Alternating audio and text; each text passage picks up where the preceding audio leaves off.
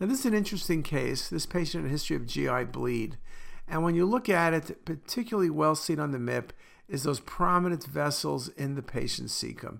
Really prominent vessels. There's also some prominent vessels, though less well visualized in the patient's descending colon at the level of the crest. And you can see the prominent vessels as you look at the patient's MIP imaging. So the best diagnosis, this is not a cecal cancer, though cancers can have increased vascularity. It's not lymphoma, and it's not the appearance of Crohn's. Crohn's, you get a comb sign, and you see thickened bowel. This is angiodysplasia. Very nice example, angiodysplasia with AVMs in the patient's cecum. This is not an uncommon cause of bleeding, can be seen in large bowel or small bowel.